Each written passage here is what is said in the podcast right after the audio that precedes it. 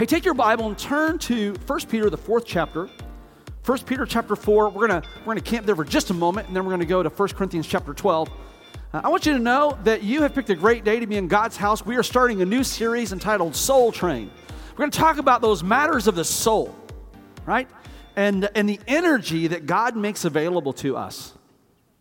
Peter, Peter writes this in 1 Peter chapter 4. He says, As each one has received a gift, I love that. I love the reality of that statement. As each one has received a gift. Scripture tells us this that the gifts of the Spirit are given for the common good. 1 Corinthians 14 tells us this that we're supposed to follow the way of love and eagerly desire spiritual gifts. That's the challenge that God gives us in His Word. That's the challenge that God gives you today to eagerly desire spiritual gifts. There's a, there's a, there's a, a, segment of the church that for some reason is hesitant towards spiritual gifts. It's interesting to me. Let me share with you just uh, a little bit of information that might be an encouragement to you. I want you to know that you're in a church today that w- it is described as a Pentecostal church. It's a church that believes that everything that is written in this book that is avail- it's available to us today. And I want you to know that you are not alone. If you are a believer that everything that is written in the Bible, that it's available to you today, you are not alone. In fact, let me share this with you. Worldwide, there are 678 million Pentecostals today. By, they, they, they tell us this, missiologists tell us this, that by the year 2050, Pentecostals will number over 1 billion in the world. That's pretty amazing considering this movement started in about 1904, 1906 right? And so, in just over a century and a half, we go from a handful of people to over a billion people who understand that the dynamic of God is available to us in all of these gifts, right? And all of these divine enablements that God makes them available to us today. In fact, I will share this with you. The Pentecostal church is far and away the fastest growing aspect of the church today. It is growing faster than any other religion by a wide margin, and the church is growing faster today than it ever has in history. Listen, the church is far from dead. And what God has called us to be, it is far from over. Okay? God is alive and well. The moving of the Holy Spirit is still happening today, and God is still energizing His people with the dynamic. And God wants us to walk in that. He wants us to live in that. He, do, he doesn't want us to have a missed opportunity. Missed opportunity. Have you ever had one of those? I, um, not too long ago, I was, was traveling and uh, got into, got into Podgorica, Montenegro, the capital of Montenegro, got in there very late. And uh, got to the hotel and went and uh, enjoyed uh, a dinner at the, in, in, in the hotel restaurant because I didn't know where anything else was. Uh, and it was, it was incredible. You know what else was incredible? The price tag. Right? Uh, seriously, you, you eat in a hotel restaurant and you go, $24 for a cheeseburger? Is this some sort of magical cheeseburger? You know, are there, are there, are there golden nuggets on the top of that, that bun? Those aren't sesame seeds, are they? they, they I mean, that's got to be, you know, some sort of wonderful. Anyway, I, uh, I enjoyed the meal, but I said, man, my budget will not permit this. I, this is going to have to be a little bit, uh, I'm going to have to scale back a little bit. And I, would, I was there for five days, and each day I would walk by this restaurant and I would go, man, that food's incredible. Yeah, but so was the price tag. Finally, it was time to check out, and as I went to check out, I, they, they gave me the, the dossier, they gave me my, my, my bill, and I said, I'm sorry, I had a, when the first night that I checked in, uh, I said I, I had a, a, meal charge on my, that, that, that I charged to my room. And they said, Oh, Mr. Garvin, perhaps you don't understand that with the, with the class of room that they booked you in, all of your meals at the hotel were complimentary.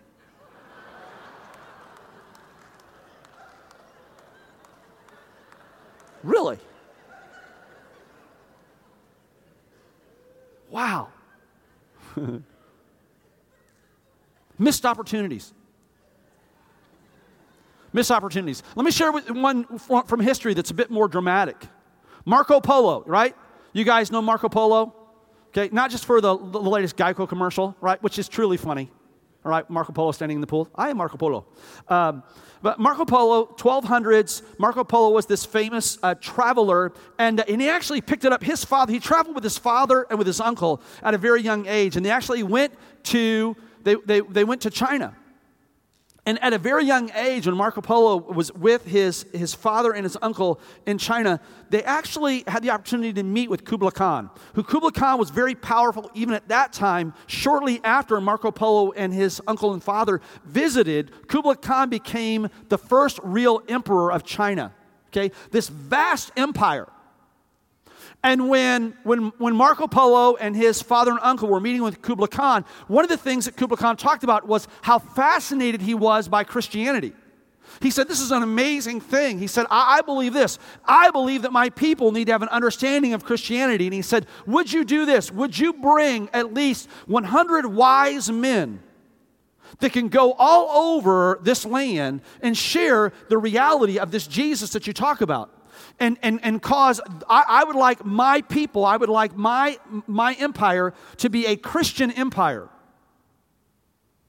Marco Polo, his uncle and father, uh, they went back home to Italy.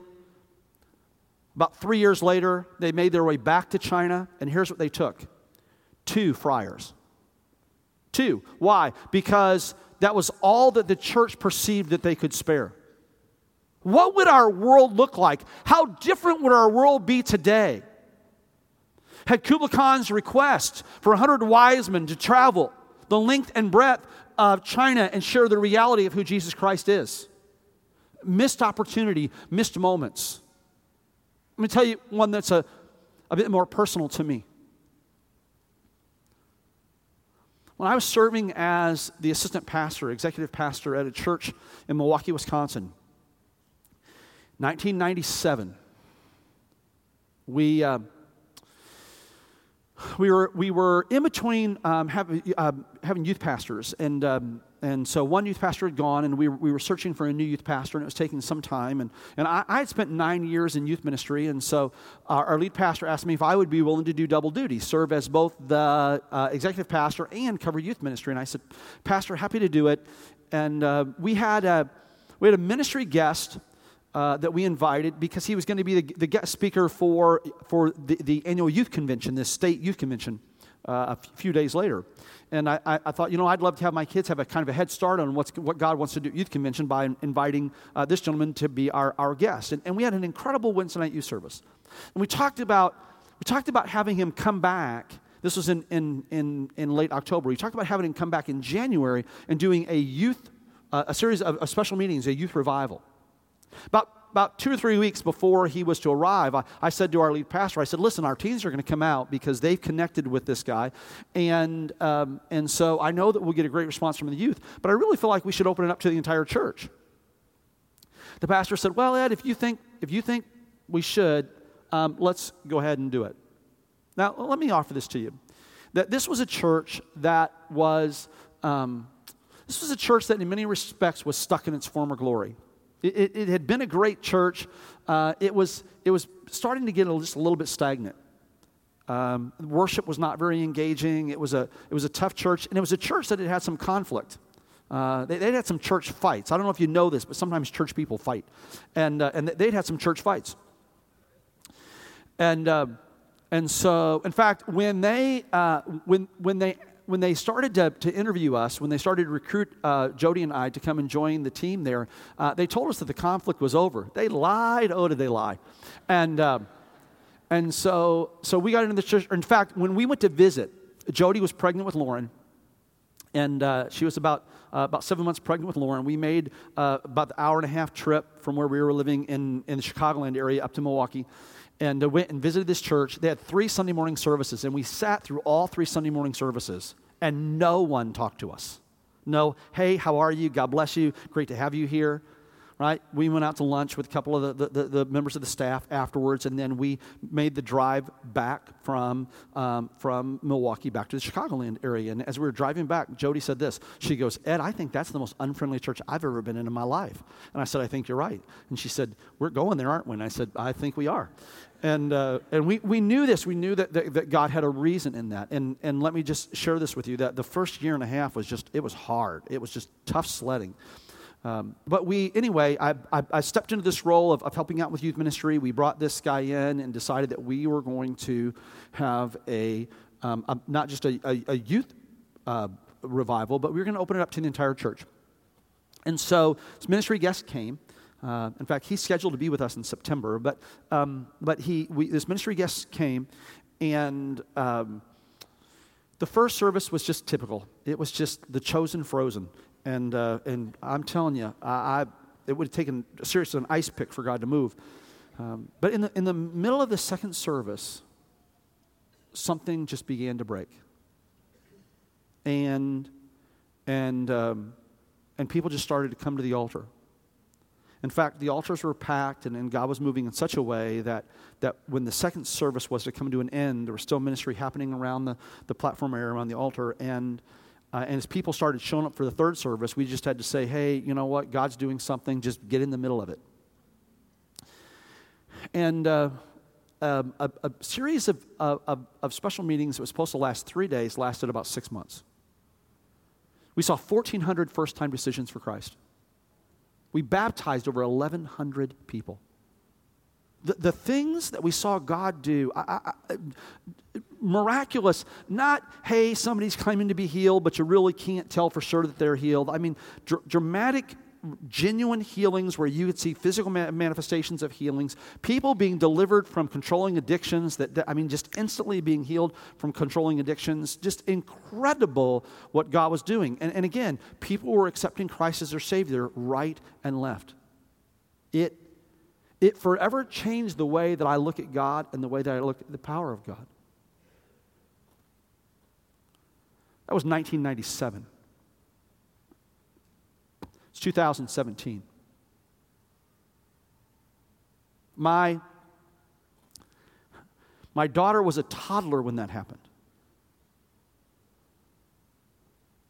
My son had yet to be born. I want you to hear my heart. I refuse to allow a generation to miss experiencing the power of God. Let me say that again. I refuse to allow a generation miss seeing the power of God. Now, there are people that have been around this church for a long time, and you can tell stories of some of the great things that God has done in Calvary's past. You can talk about Rock House and the several thousand teens that came through this place. We could talk about the Jesus festivals and tens of thousands of pe- people who heard the good news. We can talk about uh, times where God was moving in a profound way in some of the prophetic statements that have been spoken over this church. You ready for this? You might want to write this down. That was yesterday. That was yesterday. And I'm not so concerned about what God did in the past, whether it be in Milwaukee, Wisconsin, or Orlando, Florida. But here's what I do know I know that we have our children, we have our grandchildren, some of you, even great grandchildren, that absolutely must experience the power and the dynamic of the Holy Spirit. They must. And isn't it interesting that when we read through Scripture, it tells us this follow the way of love. This is 1 Corinthians 14 1. Follow the way of love and eagerly desire spiritual gifts.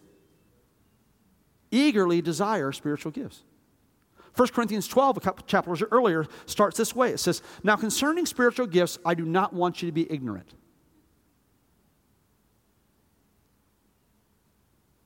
Here's what I'm convinced of I'm convinced that most of the body of Christ as it relates to spiritual gifts, if we were to be honest, pretty ignorant.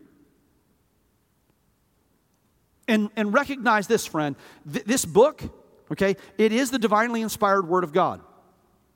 There, there's never been anything that has been uh, more scrutinized and yet more validated than this book.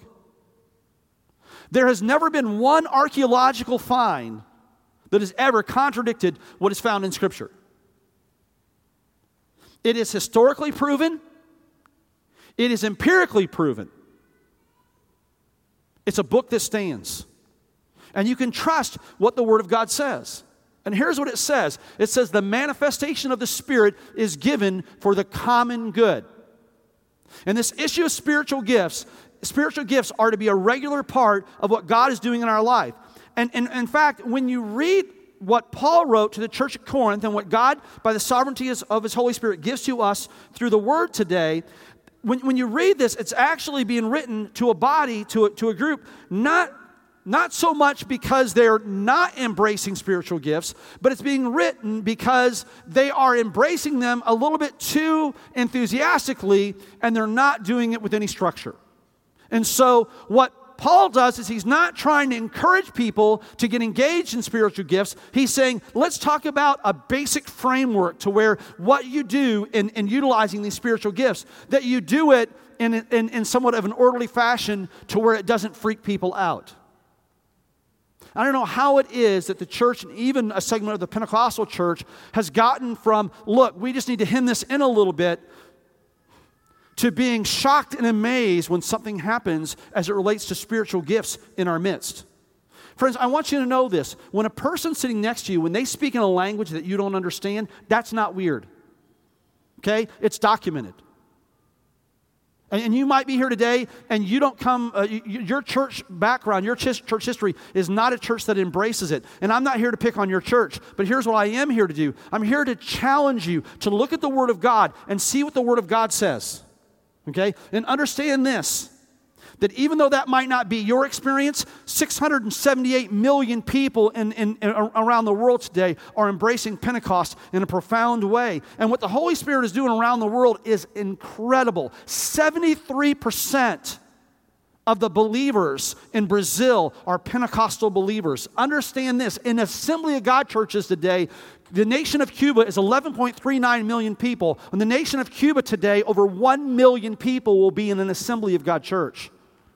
Listen, what God is doing, it really is unprecedented. The only place we're not seeing this is Western Europe and North America. And here's the reason why. I'm convinced in a large fashion the reason why is because the church is too prim and too proper. And we want things to be such in control that we, what we do is we tend to resist the Holy Spirit. That can't be.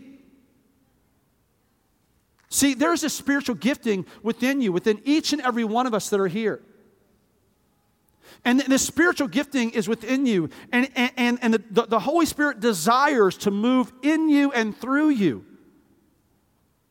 Oftentimes, we resist the Holy Spirit and we don't even realize we're doing it. We've become so enculturized to keep the Holy Spirit in a box. That's the reason why I want to take this six week journey to talk about and demystify the mystical because we have to be a church. Listen, we have to be a church. Our children, our grandchildren, our city needs to experience the power of God in a dynamic way.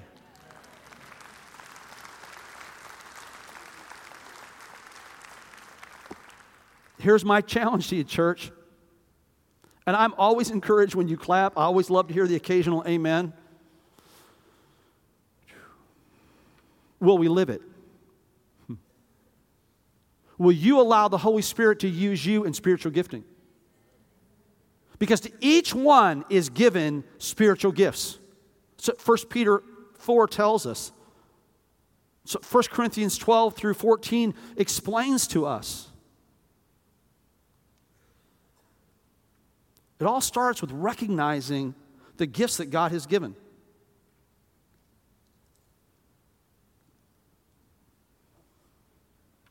God does is He gives these gifts. He gives us relationship gifts, He gives us resource gifts, and He gives us reaching gifts. In fact, Andy Stanley wrote this statement in his book, Visioneering. He said this We don't need to pray for more miracles, we just need to be more sensitive to the opportunities that God brings our way. See, pe- people are praying for a greater move of God when really what we should be doing is saying, okay, God, do whatever you want to do in me and through me. Do whatever you want to do in me and through me. See, God's placed within you the gift of tongues and interpretation of tongues. It's biblical. God has placed within you the gift of prophecy. It's absolutely biblical. There are people in this place today that God has given you the ability to lay hands on people, to pray over them, and the sick will recover. You have to walk in that gifting. God's given some of you the gift of administration, the gift, gift of hospitality. L- listen, one of those things, and I might as well go there because people say it's all that the church cares about. You know what the Bible says? The Bible says that there are some of you that God has given you the ability to produce, right? To be effective in business. And listen, I need you to fully exercise your spiritual gift because I've already designated, I've already spent your tithe dollars. Come on. See, we have a world that needs to be reached. We live, I shared this, I shared this statistic a few weeks ago. That you are in the number seven most unchurched city in America, the number four most dechurched city in America. And the world is sleeping in the dark that the church just can't fight because it's asleep in the light. And we're asleep in the light because of our resistance to the issue of spiritual gifts. And we've got to recognize it all starts with recognizing the gifts that have been given. And what does it say in 1 Corinthians 12 1? I do not want you to be ignorant regarding spiritual gifts. And one of the reasons why we're hesitant is because we just don't understand them. Right? And, and so they kind of freak us out. Especially this whole tongues and interpretation of tongues business. That, that really freaks people out. You know, they, they think, okay, so does God like take over my body and all of a sudden these uncontrollable things come out of my mouth?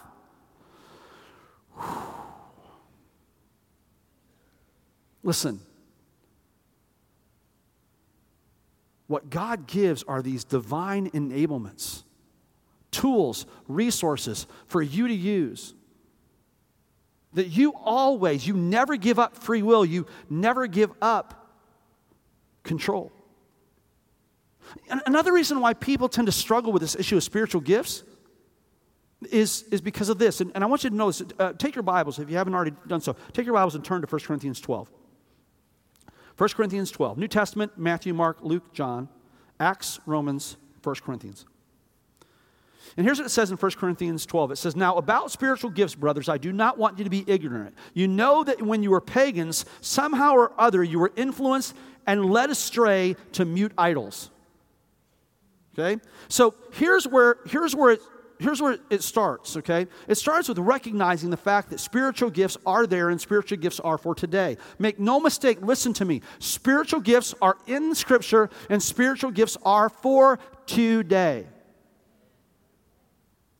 Okay, I, don't have time this morning to unpack the, the, the, the, the, all, of the, all of the evidence that spiritual gifts are for today. Uh, I will tell you, you cannot support a cessationist view. You cannot support it biblically. You also cannot support it historically. And here's what I'm convinced of I'm con- convinced that 678 million people cannot be wrong. But I start with this understanding of the Word that God gives gifts. And listen, God didn't just give gifts to the spiritually elite. God didn't just give gifts to the spiritually mature. Right? There were folks that at the moment that they accepted Christ as their Savior, they operated in expressive spiritual gifts.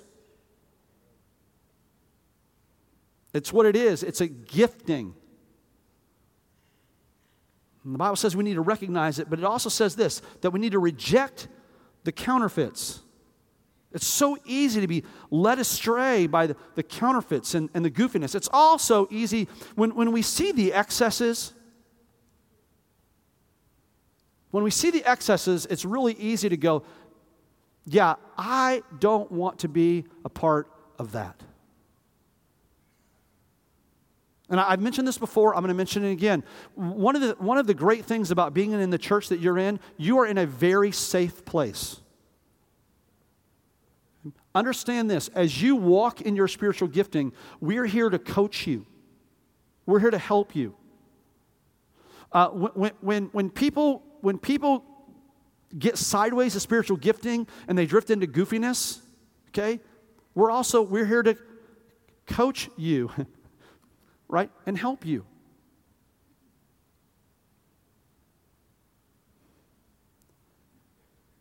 And I, I, I, don't know where you land on this, but let me tell you where I land. I'd rather have somebody think I'm a little goofy. I'd rather get off a little bit in, in embracing um, and, and, and developing divine enablements that God makes available to me than, than out of fear sit back and go, yeah, I'm not doing any of that.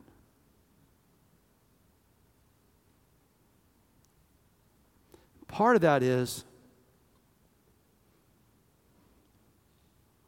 I know where faith comes from and I know where fear comes from.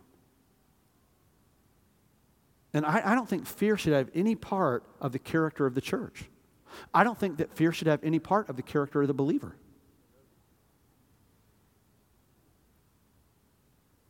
It's so easy to be led astray by the counterfeits. Paul tells the church at Corinth, and he and he tells us, mm, you can't get caught up in that. But he says, there are different kind of gifts, but the same Spirit. There are different kinds of service, but the same Lord. There are different kinds of working, but the same God works all of them in all men. It says in Romans that we have different gifts according to the grace God has given us. And, and it's important that we it's important that we recognize that God is a giver of spiritual gifts, that we not get caught up in the, in the counterfeit junk, um, and that we realize in these variety of gifts that, that every gift fits. So, when, when Paul wrote to the church at Corinth, one of the, one of the, um, one of the things that was happening was this um, when they got together, when the church got together, uh, it was kind of a spiritual free for all, right? Um, and and all these different people were getting up, and they, they were they were all speaking in tongues, and and um, and a few people would be sharing prophecies, and and it was uh, it was chaos. And so uh, when Paul wrote this letter to the church at Corinth, um, he's he's he's responding to um, issues that they're dealing, and he's also responding to questions that they have right? And so when he says this, now about spiritual gifts, most theologians believe that what Paul was doing is, is Paul was responding to questions that they had regarding the issue of spiritual gifts. And so he says, okay, let, me, let me lay this out for you. And so when he explains it, he says, listen, all these spiritual gifts, they're good, they're valid, they're, they're, they, are, they are absolutely for you. But when you're operating in them, it's important that you do it in a in a fashion that doesn't confuse people, right? There should be structure to it. So that's the reason why I will tell you this. At Calvary, here's what we're not going to have, okay? You're not going to come in next Sunday and there's a free for all and somebody's shouting something that they believe to be prophecy over here and somebody's shouting something that they believe to be prophecy over here, right? Uh, I mean, it's just not the way that the church works. There, there's a way to do this, there's a way to operate in spiritual gifting that is, that is done orderly and it's done in fashion. And here's what you'll find when, you're here. You'll find this from time to time. Somebody will come up to, to, to me, or, or, they'll, they'll get somebody's attention if, if I'm not at a place where they can to speak to me, and they'll say this I believe that God has given me a word. Are you ready for this? I'm not the only person that God can use in this church to speak to you. By the way, that, that, shouldn't come as a, a great surprise to you. And if you're here today and, and maybe this is your first time in this type of a church, maybe you're uh, from a much more traditional church, let, me, let me help you a little bit. Okay? What I just shared with you is not an original thought with Ed Garvin. In fact, one of the guys that had this thought in a very profound fashion and made it m- made a declaration for the known world at that time to hear about it was this guy by the name of Martin Luther. Right?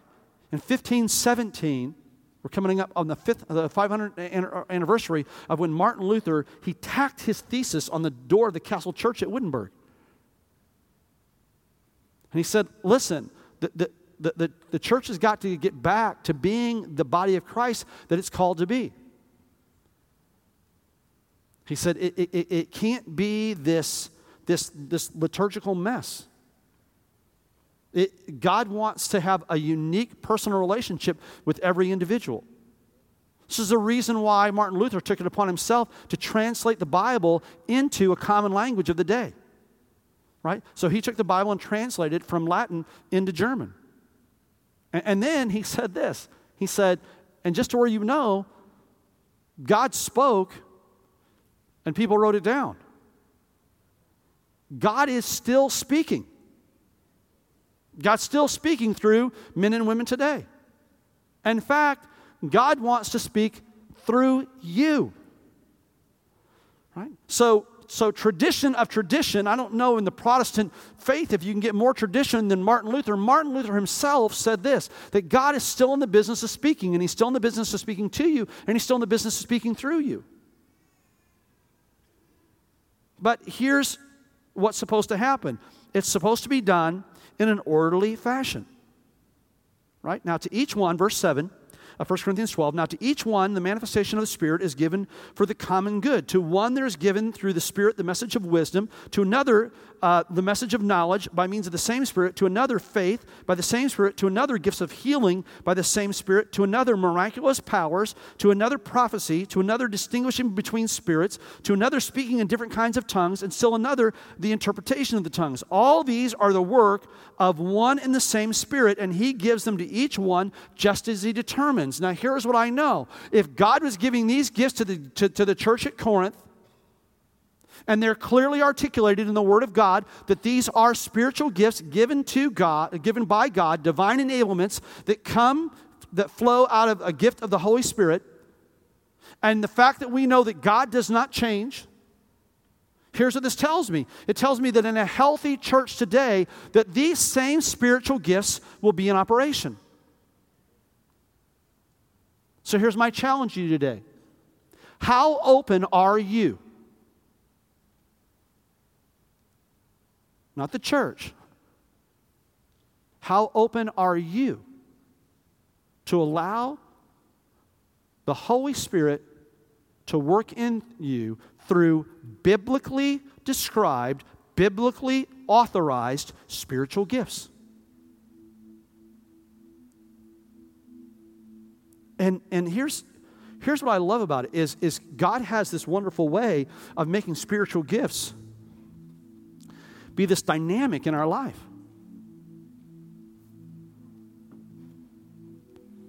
And it's not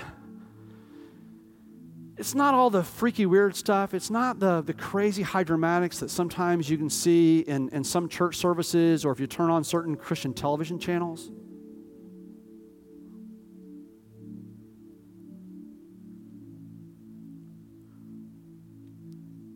Some of you today, God wants to use you in the prophetic. And it's as simple as this it's as simple as walking up to a person and saying, I, I want you to know this. I want you to know that, that God is with you this year at Killarney. And he just he wants you to know that this is going to be a great season. So there's nothing weird or mystical or magical about that. But when, when, I, when I feel like I am supposed to tell you something, that, that's the gift of prophecy. I don't know if you guys ever have this as, as, as teachers, okay? I, can I say something? It happens to me all the time. And, and maybe because I'm not all that bright, but, um, but I find this happens to me regularly that when I'm speaking, I will say something that I go, wow, that's, that, that's a powerful truth. And if you look at my notes, it's nowhere in my notes. I actually I watch myself on Good Life 45, and I, I am sometimes amazed at the things that I say. Not because I'm any good, uh, but God consistently will give these these words of wisdom, right? Or these words of knowledge. Have you ever been talking to somebody um, and, and, and you go, listen, you are going through one of the most difficult times of your life, right? And you'll say that to them, and you don't know why you're saying it to them, but they'll look at you and they'll go, I am. Okay?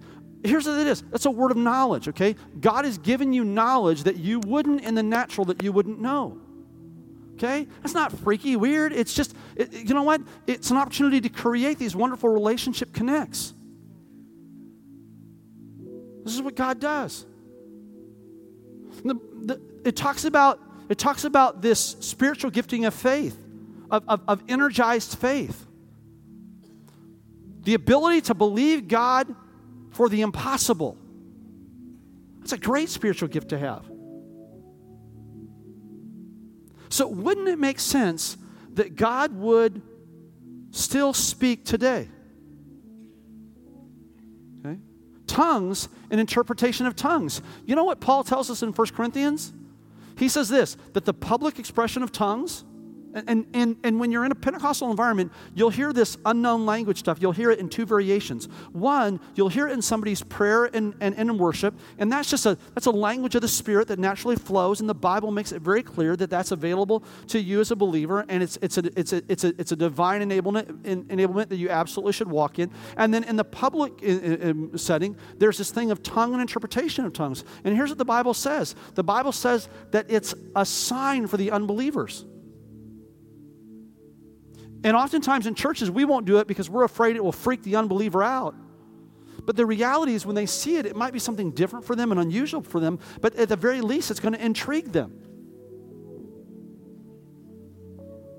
And, and what I love is this is God will confirm even in the life of an unbeliever that this is something that he's doing.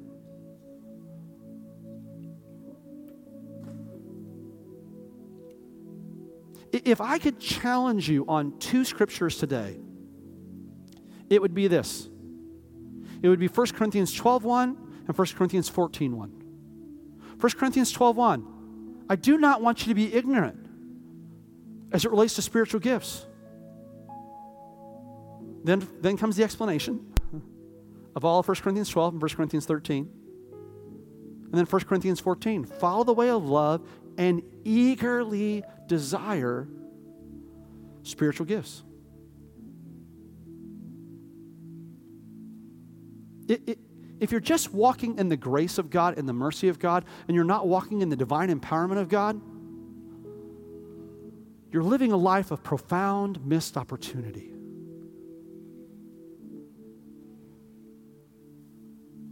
Every day, you walk by the restaurant going, Love that, but can't afford it. And God says this Do you not understand in the invitation that I've given you to, to, to be a part of the divine life in Christ Jesus?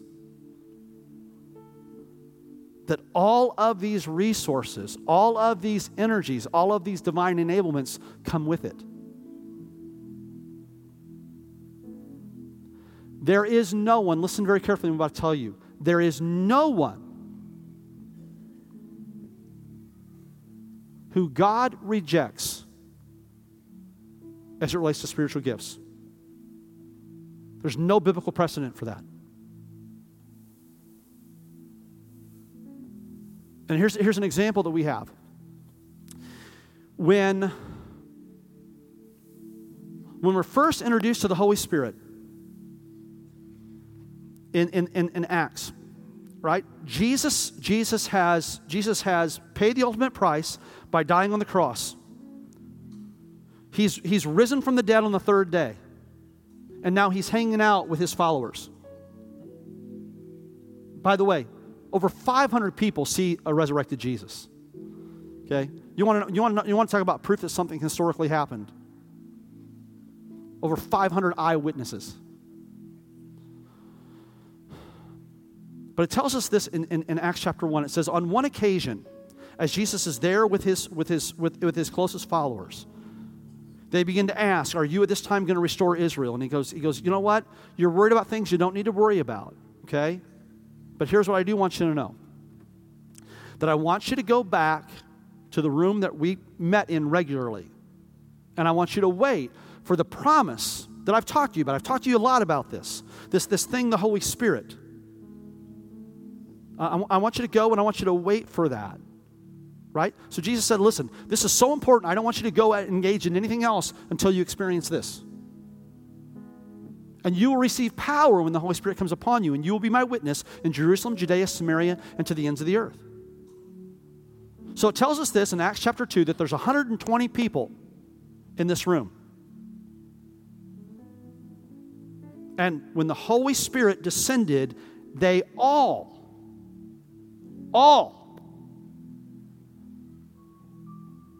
they all received the baptism of the Holy Spirit, this divine enablement, and began to, to engage in spiritual gifts. We, we then we follow the historical track of the growth of the church.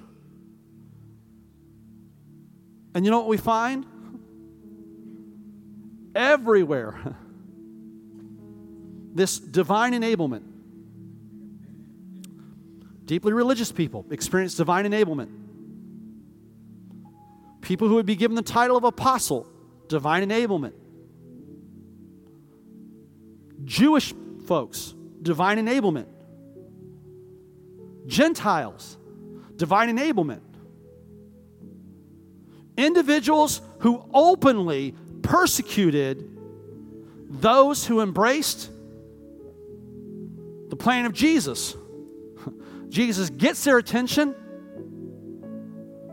they shift their understanding, divine enablement. It has been evidenced, this issue of divine enablement, gifts of the Spirit, has been, has been evidenced all throughout church history. You can go from Origen to Constantine uh, to Erasmus to, to Zwingli to Luther, uh, all the way through. The, the, the Quakers.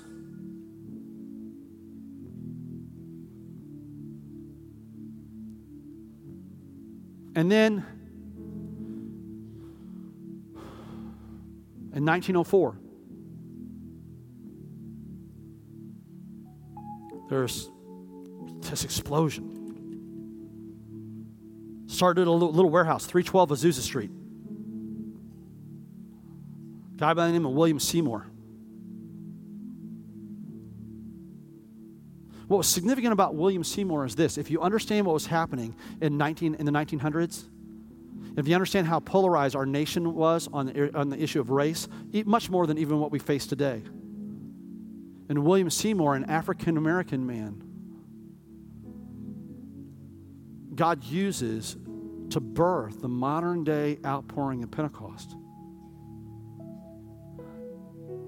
And in this beat up two story warehouse in a not very great part of Los Angeles, people are coming by the hundreds and by the thousands white, black, Americans, foreigners, rich, poor. And they're experiencing this dynamic power of God. That I'm convinced was the beginning of what the Bible talks about in prophecy as the last great move of God before he calls his children home. And I, am convinced of this. I'm convinced that what God's word talks about in that last great outpouring of the Holy Spirit before he calls his people home, I believe that's quickly coming to its zenith. What is what is happening in Australia is amazing. The revival that's sweeping across China, Marco Polo missed it, but God has not left China out. Our fellowship alone has given over 5 million Bibles to Christian leaders in China. The church in Iran, Pastor Jeff could tell you the church in Iran is exploding today. You're not going to hear about it on MSNBC.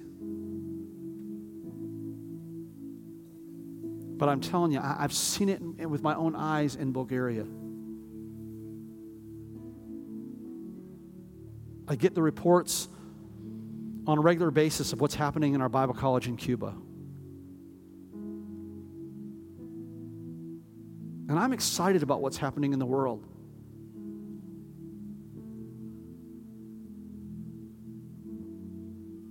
But I selfishly, I want it for my children.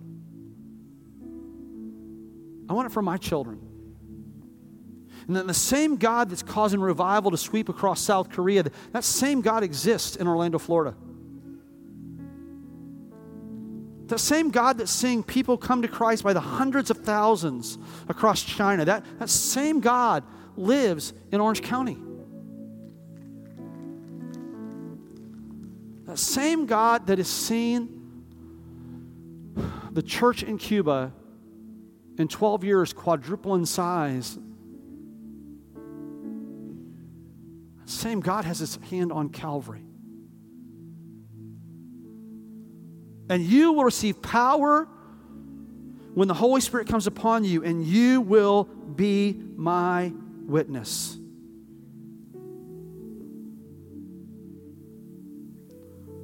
Our children need to experience a move of God. Our city needs to experience the love of God, the mercy of God, the grace, and the power of God.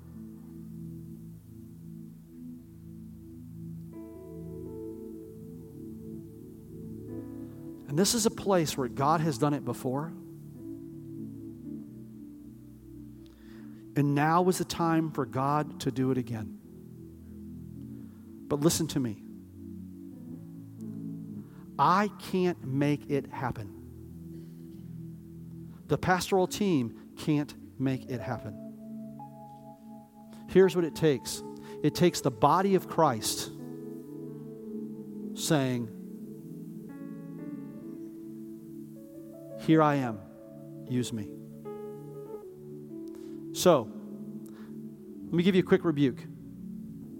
For those of you who regularly reminisce about the way Calvary used to be, but you are not regularly at this altar crying out for a fresh outpouring of the Holy Spirit, it's time to make a change. For those of you, when you're with your Christian friends, you, you talk longingly about seeing God move in a dramatic way in this season. But you show up five minutes late to church on Sunday, and when you come in, you're focused on the level of the sound of the music or the songs that are being sung, or who's sitting in your seat rather than saying, God, here I am. I am an open vessel. You can use me in spiritual gifting in whatever fashion you want to use me today. It's time to make a change.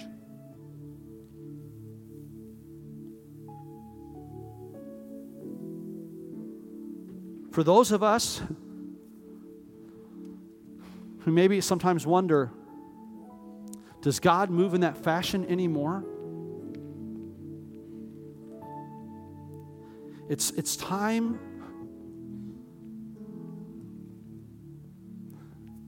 It's time to say, God, if the revival fire only burns in me, let it burn.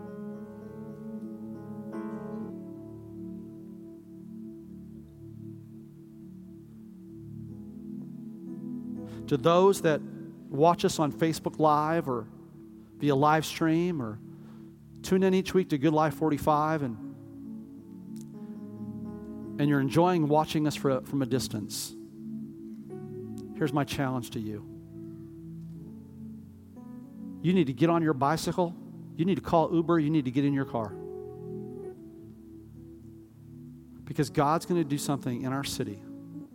God's going to do something in this church that is going to shake a culture because I'm convinced that God answers prayer. And my passionate prayer is this God, do not let this generation miss out on the power of God.